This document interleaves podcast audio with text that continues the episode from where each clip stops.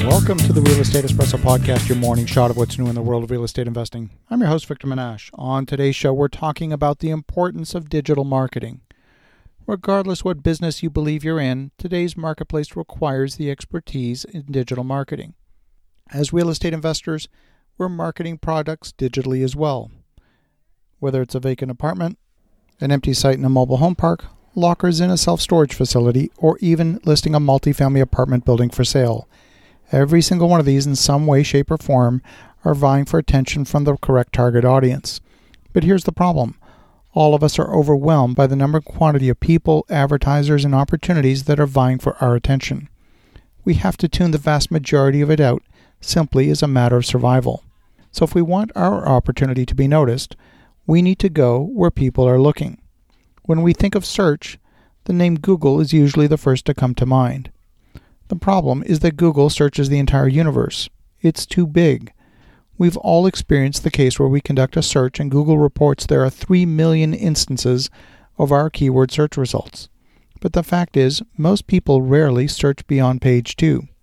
In fact, 50% of the search traffic usually goes to the first one or two listings on page 1 of the search results.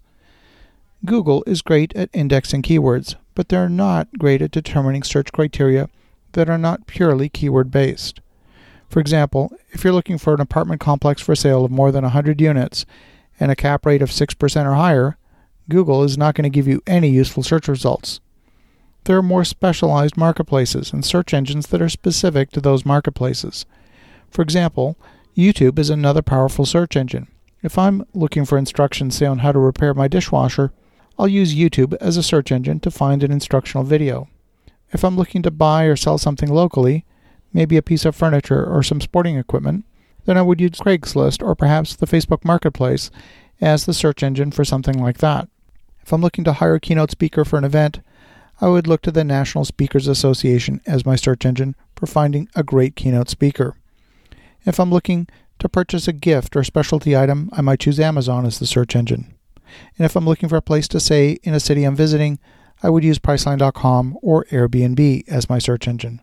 Every single one of these search engines uses a different method, a different algorithm for presenting their search results. If I'm looking for a virtual assistant, I would use Upwork as the search engine. So when we think of search, there's much more than just Google that we need to focus on. Each one's different. And to be successful, we need to find someone who's a specialist in that specific search engine so that we get the best possible results from our initiative. How do you stand out and get noticed on each of these platforms? You might have the best offer in the world, but it's irrelevant if people don't know about it if they don't get to see it. One of the common mistakes is for somebody to copy what's common on a given platform and make their listing look just like all the others. We often get trained at school to act like the other students, act just like the other children in the classroom, conform to the norms that society has set for us. We need to fit in. We need to act and look like we belong. When you do that, you get stuck in the sea of sameness. It's virtually impossible to get noticed when your offer is unremarkable. There's another end of the spectrum where people go out of their way to get noticed and do loud and crazy outlandish things simply to get attention. You probably remember those TV ads for Crazy Al's used cars Come down this Saturday and Crazy Al will give you the deal of a lifetime. And Crazy Al is seen there in a bright yellow jacket waving his arms, huge circular gestures as cars drive off the lot. Crazy Al is simply crazy. He's not remarkable either. Your goal is to stand apart, to be distinct, to be remarkable, which means literally to be worthy of remark.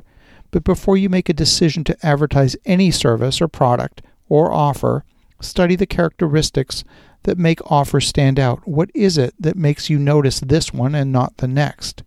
It's by doing those things that you'll get better ranking in your search results in combination with the technical aspects that your search engine specialist is going to use to optimize the search results.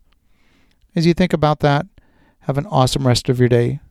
Don't get stuck in the sea of sameness. We'll talk to you again tomorrow.